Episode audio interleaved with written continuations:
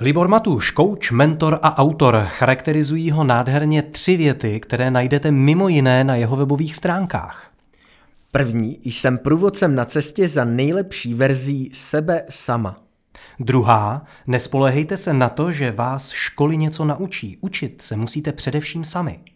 A silná na závěr, hranice posuneš jen tak, že dojdeš kousek za ně. A na co se můžete těšit v našem rozhovoru, co se dozvíte? Jak na disciplínu? Jak ji aplikovat při studiu jazyka? Co přináší otužování? A jak překonat strach? Brainy a další díl, pojďme na to, s Liborem Matušem. Libore, zdar, vítám tě u dalšího dílu Brainy. Čau Jirko. Libore, vítej taky. Naším eh, tématem je disciplína a eh, když se na Libora podíváme, tak já myslím, že na první pohled na jeho muskulaturu je jasně vidět, že disciplína by tady rozhodně byla. No minimálně při tom cvičení uvidíme, jak je na tom i mimo to cvičení, ale já Libora samozřejmě znám, takže věřím, že bude velmi dobrý příklad pro to, jak s tou disciplínou pracovat a že, z něho vyždí máme přesně všechno, co budeme potřebovat. Ono naučit se čínsky a eh, to eh, ze studenta, který neumí vůbec nic za tři roky do úrovně překladatele, musí mm, obsahovat taky notnou dávku disciplíny, protože Čína se pro nás, nebo čínština se pro nás jeví jako totálně exotický jazyk. Já bych to možná ještě trochu doplnil, Oldo. Ono se nejedná o překlady, ale o tlumočení, což je vlastně ještě o něco náročnější, protože je potřeba reagovat v reálném čase na to, co daný člověk říká. Takže, jsem takže ne... simultánní překlad. Přesně. I konsekutivní, ale nejedná se o psaný slovo, ale o slovo mluvený. No a teď na, jak na tu disciplínu, protože když se řekne čínština, tak eh, my, co jsme nezasvěcení, tak vidíme rozsypaný čaj. Jak se z toho rozsypaného čaje dostat eh, k slovům, k významům a k tomu všemu.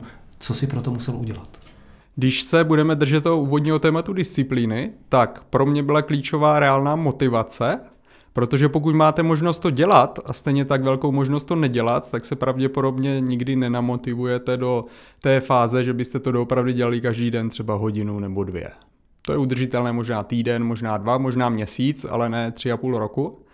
A v mém případě to byla kombinace hodně akutního zájmu, když od dětství jsem se zabýval o čínskou medicínou, zajímal jsem se o bojové umění a chtěl jsem blíž ke zdrojům informací, které nebyly dostupné třeba ani v té angličtině. A v neposlední řadě jsem věděl, že se potřebuju něco hodně dobře naučit, abych se něčím mohl živit reálně. No a nechtěl jsem být nikdy zaměstnanec v korporátu, nerozuměl jsem moc počítačů a IT, kde byl ten biznis a je doteďka jako nejvíc, takže moje cesta šla právě přes intenzivní jazykovou praxi. Jak vypadal potom ten trénink, aby si to dokázal vlastně takhle absorbovat a za tři a půl roku to zvládnout do tohle úrovně? To je dobře, že používáš Jirko slovo trénink, protože on to de facto byl trénink Vždycky a ne to je trénink. To ale bohužel ne všichni si uvědomují, protože pokud se bavíme o cizích jazycích, tak spousta lidí to bere jako studium. Říká, studuju angličtinu. Jenže studovat můžeme dějepis nebo třeba kryptoměny, ale jakým způsobem dosáhnout plynulé úrovně v cizím jazyku, tak to je opravdu spíš ten trénink. Stejně jako když se chci naučit pádlovat, nebo chci být dobrý basketbalista, nebo se učím třeba bojový umění, potřebuji nějaký pohybový vzorce, který neustále opakuju. Takže i ty vlastně jazykový, lingvistický vzorce, ať už jsou to sousloví, věty a tak dále v různých kontextech, potřebuji opakovat. A hodně z mé metodiky vyrůstá právě z tréninku silového kondičního zaměření a bojových umění, kde vlastně ta, ten systém je velmi dobře strukturovaný. A vlastně, když se podíváme na tyhle ty odvětví, tak tam najdete nejvíc systematičnosti, která je ale u těch jazyků potřeba úplně stejně, jako třeba když chcete být šampion ve zvedání těžkých zátěží. Abych byl disciplinovaný, tak eh, musím mít nějaký opravdu neochvějný cíl. Ty už to naznačil, že eh, v tom jazykovém případě to bylo, že si chtěl proniknout víc do té čínské medicíny. Eh, někdo to může mít, že se mu líbí nějaká čínská holka, kterou chce získat za manželku. Jak to bylo? Pojď to trošku rozvést. Určitě ten cíl je důležité nejenom mít, ale často si ho i připomínat, protože když se jedná o jako krátko, krátký sprint, tak tam je jednoduché vlastně ten cíl mít pořád před očima, ale pokud je to snaha, která má být dlouhodobější, v řádu x měsíců nebo i let, tak podle mě je klíčové ten cíl mít někde i třeba napsaný, nakreslený, vizualizovaný, aby vlastně člověk s ním neustále přicházel do kontaktu a neustále se upomínal, že ano, já chci dosáhnout tohoto, včera jsem na tom pracoval a dneska musím zase, pokud se tam chci reálně dostat. Jak jsi to měl teda ty? Protože jasně, to je, co nepoužíváš, bude zapomenuto, co neopakuješ, ztratíš a potřebujeme tyhle věci připomínat, aby ten mozek tam neustále měl, že zase je to další typ jako tréninku toho připomínání. Jak jsi to měl ty konkrétně, abys uh, to měl přesně? Pro mě to bylo tak, že já jsem jednak každý den jsem trénoval i čínský bojový systémy nebo metody, protože jsem vedl u nás v Brně pobočku školy Pavla Macka, tady z Prahy, který vlastně cvičí styl, který v kantonský čínštině nazývá Hunkyn, takže já jsem vedl jeho pobočku v Brně, tam jsem byl v gymu neboli v tělocvičně vlastně každý den, takže to mě neustále tu pozornost k tomu čínskému rámci přitahovalo. A bydlel jsem tehdy na vlastně v takovém studentském sdíleném bytě a měl jsem, prostory byly celkem malé, takže na stole, když jsem si pustil, položil učebnici čínského jazyka, která teda nebyla můj primární studijní materiál, ale je to takový jako věc formátu A4, která vám snadno zaujme vaši pozornost, takže tu jsem měl položenou na stole, takže vlastně prakticky pokaždé, když jsem se po tom bytě někde pohyboval, tak můj zrak padl na tuhle učebnici a pořád vlastně, když jsem byl doma, tak jsem to měl v hlavě, že je tady ta věc. A to mě utvářelo vlastně ty podmínky, kdy když jsem měl volnou chvíli, jak jsem to aspoň na chvíli otevřel, podíval se na pár slov, td. a takhle vlastně každý den jsem měl poměrně velký čas vystavení se tomu jazyku. Když to teď tak říkáš, když jsem měl volnou chvíli, otevřel jsem eh, tu knihu, hm, to moc jako disciplína nevypadá. Já třeba u toho jazyka bych si představil, eh, že si řeknu, potřebuju se naučit eh, pět nových znaků denně, nebo naučit se x věd denně. Takhle to neprobíhalo? Takhle to neprobíhalo a je zajímavé zase, Oldo, že zmiňuješ tady tuhle, řekněme, tradiční formu, která je, řekněme, na dobré cestě, ale ještě má pár kroků k té, řekněme, v dokonalosti nebo k té ideální vlastně metodice. Protože pokud já si každý den řeknu, OK, splním určitou kvotu, tak se mi stane, že můj mozek se začne nudit. Já se zase vrátím k tomu, řekněme, silově kondičnímu tréninku nebo k obecně ke sportovní přípravě. Eh, třeba, pánové, chodíte běhat? Já teda běhat nechodím, ale cvičím jiným způsobem. Výborně. I když já z dovolení vyberu ten běh jako nějaký příklad, tak uh, Jirko, třeba kolik tak chodíš běhat? No, naposledy jsem byl a měl jsem asi sedmičku mm-hmm. a, a teď jsem eh, tři týdny nebyl, takže teď bych to nechtěl jako úplně hecovat, ale kolem těch sedmi kilometrech se budu pohybovat. Mm-hmm. A to vlastně i v té lingvistice bývá klasický přístup, že mám nějakou pevně danou kvotu, třeba se chci naučit pět nových slov denně. Jenže náš organismus funguje mnohem líp, když se věci cyklují. To znamená, já když dneska stihnu se naučit tři slova, zítra sedm, pak deset a pak zase čtyři třeba, tak můj mozek se na to přizpůsobí mnohem líp. Stejně tak, jako když dneska budu běžet 3 kilometry, pak 7, pak 4 a ještě si hrát zároveň s tempem, takže některý ten terén je výrazně, výrazně lehčí a některý výrazně, výrazně těžší, tak adaptace mého organismu, v našem případě adaptace mozku, bude mnohem výraznější. Jo, mm, souhlasím, já běhám jako s aplikací, takže já jsem trénoval na maraton, takže tam jsou jako přesně ty jako mm-hmm. různorodý tréninky, jako sprinty, vytrvalost a podobně. On krásně to popisuje jako v Černé labuti Nikola Staleb, že kdy on říká, že prostě to střídání těch extrémů vlastně neustále šokují ten organismus, i ty mozkové spojení a tím pádem vlastně neustaneme v té rutině, aby docházelo k co největší vlastně té neuroplasticitě. Dobrá, ale já teďka, když eh, tě slyším, tak eh, jednou deset, jednou jenom tři. Co to volí? Je, existuje nějaký plán, anebo musím poslouchat to svý tělo, kdy mám formu a řeknu si, tak dneska mám pocit, že si dám deset slov a e, ten další den už se necítím tak dobře a cítím se tak na dvě, na tři slova. Ony jsou tam dvě důležité věci, které s tím souvisí. Jedna z nich, kterou já začínám většinu tréninkových článků, který píšou, píšu, a to je to, že vůle je biologicky vyčerpatelný zdroj. Jo, jasně. On to skvěle popisuje Kahneman, prostě mentální energie a vůle čerpají z jednoho zásobníku. Tím pádem není náhoda, že večer jako všichni jako přes den nemají potřebu pít a večer přijde je unavený, protože dlouhý den prostě a diví se, že a už jedou, protože prostě tu vůli vyčerpají. Ano, přesně jo, tak. A to je věc, se kterou my musíme počítat, protože pokud já si řeknu, že každý den se naučím sedm slov, a uvidím, že v tomhle týdnu se mi to podařilo dvakrát a zbytek ty slova zapomínám velmi snadno, tak mě to demotivuje. A říkám si, hele, neplním plán a můj vůli to naopak, moje odhodlání to oslabuje, namísto aby ho to posilovalo. Takže já když si řeknu, dneska se cítím dobře, pojď, půjdu se do toho ponořit, je to můj cíl, strávím s tím třeba hodinu, Příští den se moc dobře necítím, ať už kognitivně jinak, z nejrůznějších důvodů, to je teďka jedno proč, tak stačí trochu. On je vždycky největší rozdíl, jak já říkám, je mezi tím neudělat nic a udělat trochu, protože pak jestli udělám trochu nebo víc, tak tam už ten rozdíl není tak velký, ale opravdu nula a aspoň něco málo je největší rozdíl. Ty jsi na to narazil, protože my jsme všichni od přírody přirozeně líní.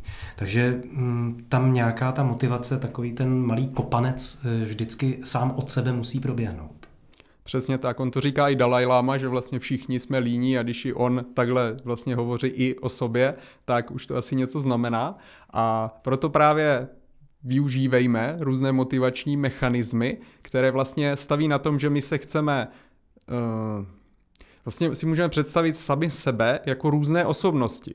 Není to možná, někomu to bude znít trochu schizofrenie, ale my vlastně máme různé části osobnosti, různé části mozku a my, když jsme racionálně rozhodnutí, že chceme každý den něco studovat, aspoň chvíli, tak nutně přijde čas, kdy se nám nechce a tam už přichází vlastně role toho systému. Stejně jako když chci běhat každý den, tak potřebuji ten systém si uspůsobit a nesnažit se zaběhnout maraton každý den, když na to evidentně jako nemám. A dát si aspoň malou tréninkovou dávku a nějakým způsobem se namotivovat a zároveň ten systém si přizpůsobit. Pokud třeba nejsem přítel ranního vstávání, tak pokud se teď rozhodnu, že tři roky budu ráno vstávat a běhat, pravděpodobně se mi to nepodaří každý den. Naprosto souhlasím. Mě zajímá uh, jedna věc a to měl jsi vždycky dobrou disciplínu? No, to je dobrá otázka. Myslím si, že ne vždycky, ale já jsem byl takový zvláštní dítě, protože jsem vyrůstal v poměrně dost tvrdých podmínkách, takže u mě ta disciplína vlastně byla podpořená tím, že i moje máma je velmi jako disciplinovaný člověk, hodně silně, takže já jsem žil v prostředí, který nahrávalo velmi silně vlastně rozvoji té nějaké disciplíny a zodpovědnosti na úkor třeba nějakého uvolnění, veselosti a takového toho víc volnějšího života. No to by mě zajímalo, protože třeba uh, u mě to byl taťka vysoce disciplinovaný člověk, který jako se nám snažil jako svým třem dětem samozřejmě tu disciplínu předat. Eh, čím více něco jako snažíš předat, tím občas jako toho člověka dostáváš jako co nejdál od sebe. A tím pádem u mě to třeba vedlo k tomu, že jsem jako vlastně vůbec tu disciplínu neměl a potom jsem se jí musel zpátky jako naučit. A měl jsi něco ty, co ti jako pomáhá nebo stále vlastně nastavuje tu disciplínu, aby si ji měl lepší? Jak jako s tímhle pracuješ? Měl jsi to jak s tímhle vlastně dokážeš dneska to navodit? Myslím si, že tam je klíčová fáze, kterou vlastně z tohoto bodu, kde jsme už nedokážeme ovlivnit, když určitými mentálními triky ano, ale to, jakým způsobem vlastně člověk vyrůstá, v jakém je prostředí do nějakých, řekněme, 15-20 let, kde vlastně, když je to doba, kdy jsem třeba zvyklý hypoteticky být extrémně, jak se říká, free a vlastně ty pravidla nemít, pak může být v spoustě případech těžší tu disciplínu nějakým způsobem navodit, pokud tam není nějaká se velmi silná motivace, což může být buď velmi silný tah na branku v něčem, jako třeba v biznisu, nebo získání třeba nějaké snové osoby, anebo to, že přijde nějaký zdravotní problém, který jsme se rozhodli, že chceme stůj co stůj vyřešit. Takže reálná motivace v kombinaci s tím, že jsme takto naladění, že pokud vezmete člověka, který je extrémně free, tak eh, bude těžký ho přimět najednou do nějaké velmi striktní disciplíny, pokud není takto nastaven. Já bych teď eh, zmínil tvoji metodu, nebo tvoji metodu, metodu, která tě zajímá, eh, Wim Hof, kombinace otužování a dechových technik, protože třeba ta disciplína u toho jazyka je mi jasná, ale eh, tady pokud jde o otužování a dechové techniky, tak si říkám, že to záleží ještě na dalších faktorech a to je třeba zdraví, aktuální fyzická kondice, vyspání nebo nevyspání. Mám pravdu? Určitě ano tam, co se týká té, jak tomu říkáme, chladová expozice, neboli vystavování se chladu, tak Mně osobně tam pomáhá to, že mám hodně vizuální, ať už paměť, nebo prostě jsem hodně vizuální typ, vlastně kinestetický, ale tam ten vizuál často bývá silný. A je pro mě relativně jednoduché vlastně vizualizovat, až jakoby vidět, představovat si, jaké ten chlad má přínosy. Konkrétně, když se podíváme na studie, tak třeba posilování nervové soustavy, jeden ze základních kamenů, co pro nás ten chlad může udělat, protože ji vybudí, rozvibruje a prostě posílí, stejně tak jako když zvedám těžký zátěže a posílí to moje svaly a šlachy, tak vlastně chlad takhle dokáže posilovat i naše vnitřní systémy, ať už, ať už je to ta zmíněná nervová soustava, nebo třeba endokrinní systém, kde zase hormony taky potřebují určitý cílený způsob tréninku, pokud mají dobře fungovat. A to je něco, co nám chlad může takhle vnitřně zajistit. Takže já si to připomínám vždycky, ty sprchy jestli, nebo tak. Jestli ti správně rozumím, tak když mě vytočejí v práci po 8 hodinách eh, to, kdy strávím eh, v nějakém jednom prostředí s někým, kdo je mi nepříjemný a jdu si pak na půl hodiny zaplavat do ledové Vltavy, eh, tak už jsem pak celý večer v pohodě. No, pokud tam chceš být půl hodiny, tak určitě ano, i kdybys tam byl, myslím si, 30 sekund, tak i doma ocení, že si udělal tady tenhle ten biohack a přišel si domů výrazně lépe naladěný, než si pravděpodobně bys byl předtím. Takže ano, Jenom prosím, teďko nechoďte se koupat na hodinu do Vltavy, ono to není taková jako legrace, takže hlavně tam teďko neskákejte, je tam jako potřeba nějaká mentální příprava, ale Libore, my já samozřejmě to otužování nás baví, máme k tomu blízko. Já k tomu mám jednu důležitou věc a to je, pojďme jako víc do té hloubky k té disciplíně a o tom, že je to trénink a není to nic jiného. První, já souhlasím s tím, že v okamžiku, kdy mám nějaký zažitý prostě mm, vzorce z dětství, tak ano, můžu k tomu mít jako líp. Ale disciplína, stejně jako vůle, jako cokoliv jiného, jako i učení jazyka se dá natrénovat. A mě baví ten, to otužování jako takový, abych se u toho chtěl zastavit, ale chtěl bych zmínit ještě jednu věc.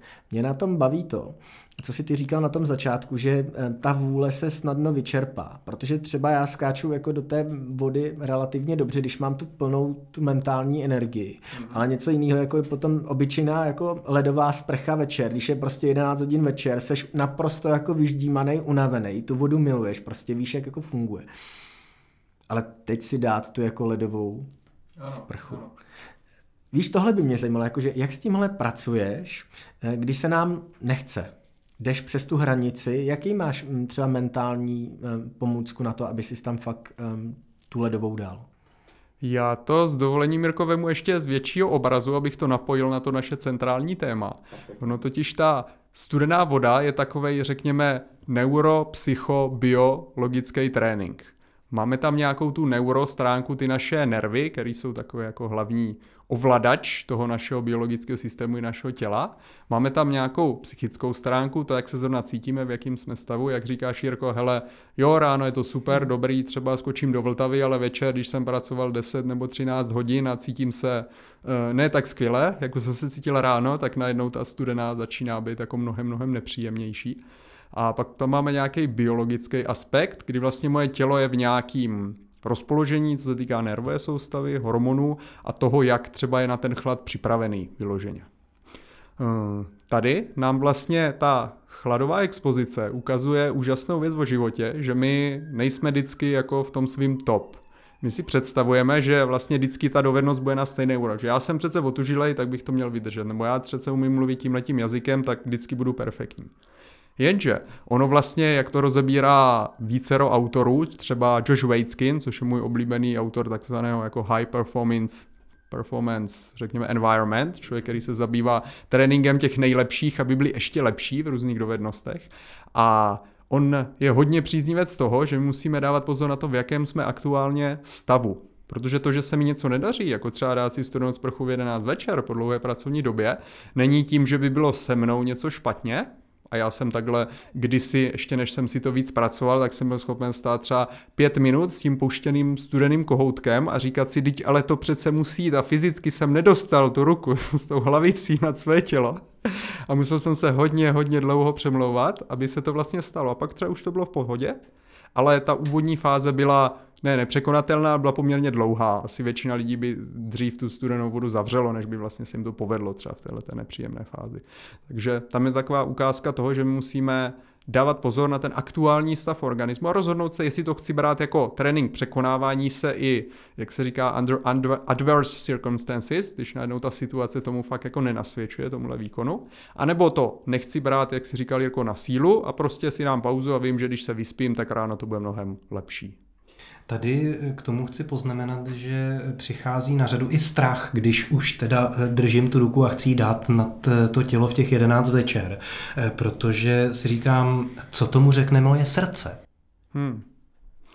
Tady je chlad naprosto bezpečný, pokud teda nemáš nebo někdo neřeší prostě problémy s třeba kardiovaskulárním systémem, takže mě třeba kardiostimulátor a tak dále, tak chlad je stoprocentně bezpečná záležitost. Vlastně to, co se o něm tradičně říkalo, jako že může způsobit revma nebo že právě může těžký na srdce a tak dále, tak opak je pravdou, protože všechny tady tyhle ty diagnózy, tak se dneska pomocí chladu vlastně dají, eh, řekněme, dá se s nimi pomáhat.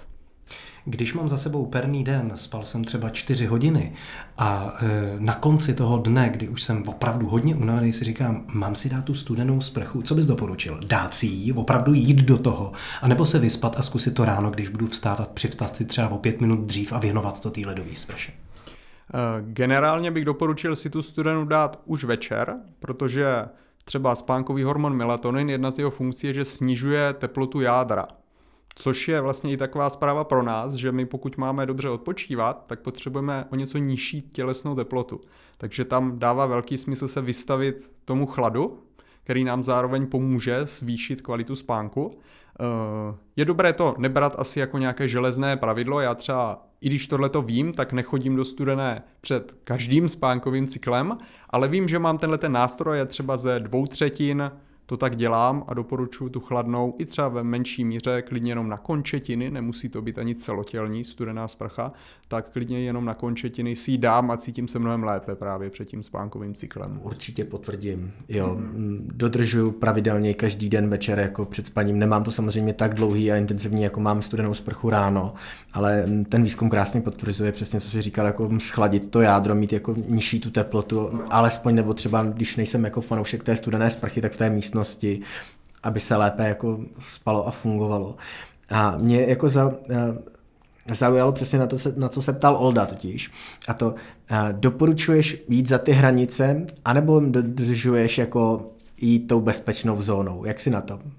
No, co se mě týká, tak já velmi rád ty hranice překračuju a zkouším, co je za nimi. Ale já mám takovou vojenskou mentalitu v tomhle, takže když pracuji s lidma, což už dělám posledních třeba 12 let, protože jsem začal školit Shaolin Kung Fu asi v 17 letech, takže jsem se naučil a vždycky jsem to tak vlastně cítil, že je potřeba lidem dávat svobodu. To znamená, já třeba když předávám tady tyhle ty dovednosti, tak naštěstí jsem se naučil ne to brát tím výkonnostním stylem, jak ke kterému já mám někdy tendenci, hele, co se stane, když tady budu o minutu díl? Už se trochu třesu, ale co se stane, když tady budu ještě o další minutu díl? Jak dopadnu, když si to ještě vlastně prodloužím, protože to zatím aspoň trochu jde. A pak vylízám a jsem v takovém stavu, který není úplně jako ideální, třeba z té super ledové zamrzlé vody, ale vím, že to šlo. Hele, byl jsem tady, vymyslím si, 10 minut což je styl specifický. Někteří lidi jsou takhle nastavení, je zajímavý si to okusit, ale pro určitý typ lidí a takových lidí může 10-20%, určitě to nedoporučuji jako generální metodu.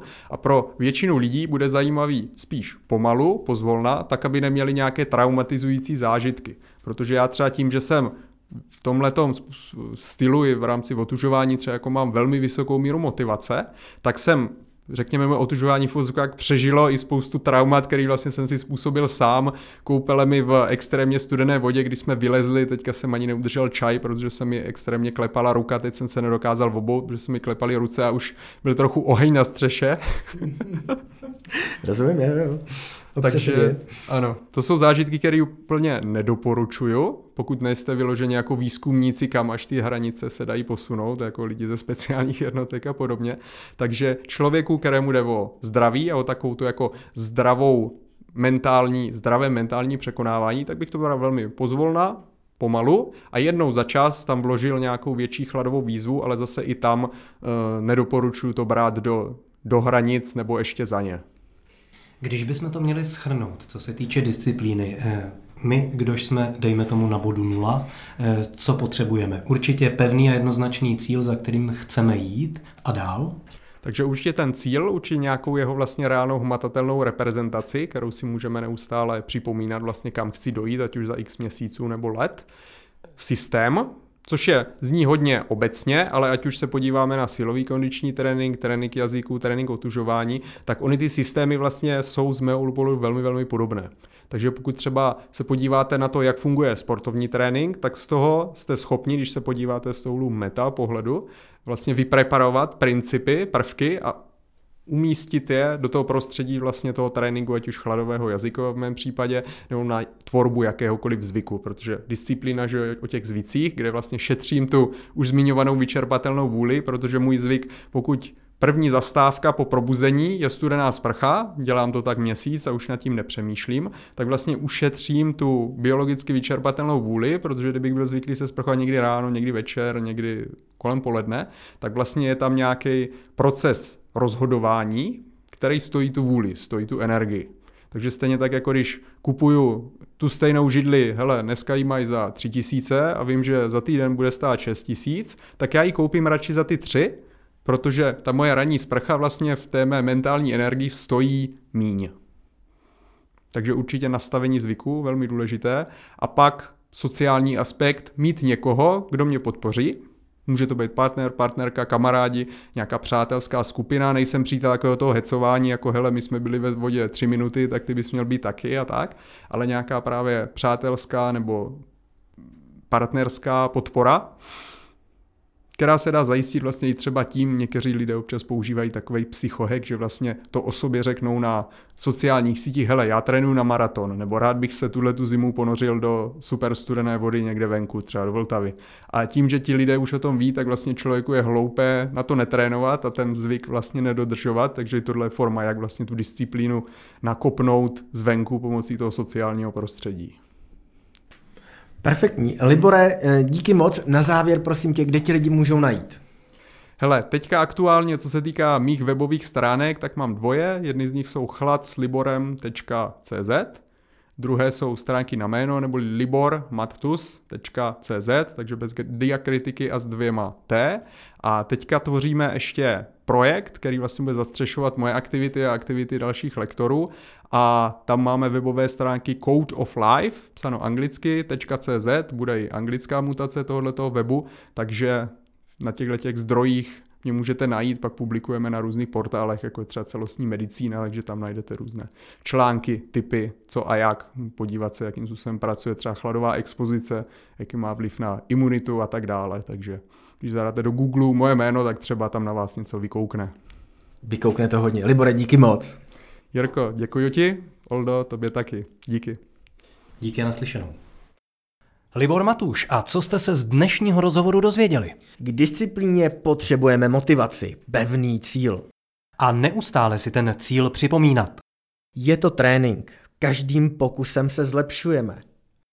Otužování pomáhá nejen fyzické, ale i psychické kondici. Může být dokonce výborným lékem na deprese. To byl Libor Matuš a téma disciplína. Pokud i ty chceš zlepšit svoji disciplínu, nezapomeň, že nyní v naší live group máme dvoutýdenní sprint na to, abychom si pěkně zlepšili.